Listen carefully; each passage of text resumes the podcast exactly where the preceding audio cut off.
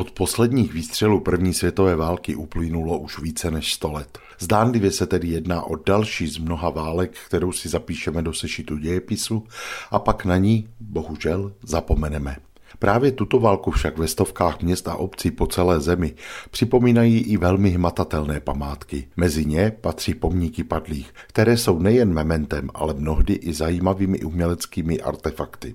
Konec první světové války si připomínáme každý rok 11.11., 11., kdy bylo v roce 1918 na všech frontách vyhlášeno příměří. Postupně se začala vojska stahovat a po strašlivých čtyřech letech se mladí muži konečně začali vracet domů. Zdaleka však ne všichni. Počet mužů z Čech, Moravy a Slezska, kteří zahynuli díky válečnému konfliktu, není přesně znám. Odhaduje se však téměř na 300 tisíc osob. Přestože se i v souvislosti s rozpadem rakouské monarchie mluvilo hlavně o legionářích, v obcích a městech těžce počítali padlé. Nerozlišovali, zda padli za císaře pána či za tatíčka Masaryka. Byli to otcové, manželé, synové či vnuci. U mnohých z nich ani netušili, kde jejich cesta skončila. A tak potřebovali nějaké hmatatelné místo, kde by na své blízké, které jim válka vzala, mohli zavzpomínat.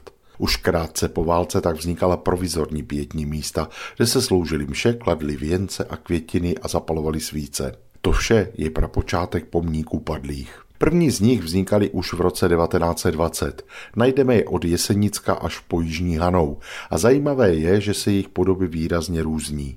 Od monumentálních sochařských děl až po jednoduché pamětní desky, často umístěné na místní kapli, obecním úřadě či kostele. Takové to najdeme dodnes například v Loučce u Litovle nebo i v Žulové. Naopak jeden z nejmonumentálnějších pomníků stojí například ve Staré červené vodě, kde se z války nevrátilo 40 místních mužů. Pomník zde postavili v roce 1929 v podobě dvou desek, kde jsou na jedné straně jména padlých a na druhé straně jména nezvěstných obyvatel vesnice. Pod těmito deskami jsou andělé věčné blaženosti a mezi deskami se tyčí až nad hranu hřbitovní zdi velká socha anděla smrti, který vede vojáka do říše mrtvých. Pomník je postavený ze dvou místních materiálů ze Sleské žuly a supikovického mramoru a jeho autorem není nikdo jiný než známý jesenický sochař Josef Obet, který patřil mezi nejpilnější autory pomníků padlých v regionu. Také v českých vesnicích si místní připomínali své padlé mnohdy monumentálními díly slavných sochařů. Mezi pozoruhodné artefakty patří například dva pomníky od sochaře Vojtěcha Suchardy z roku 1921 v Dubicku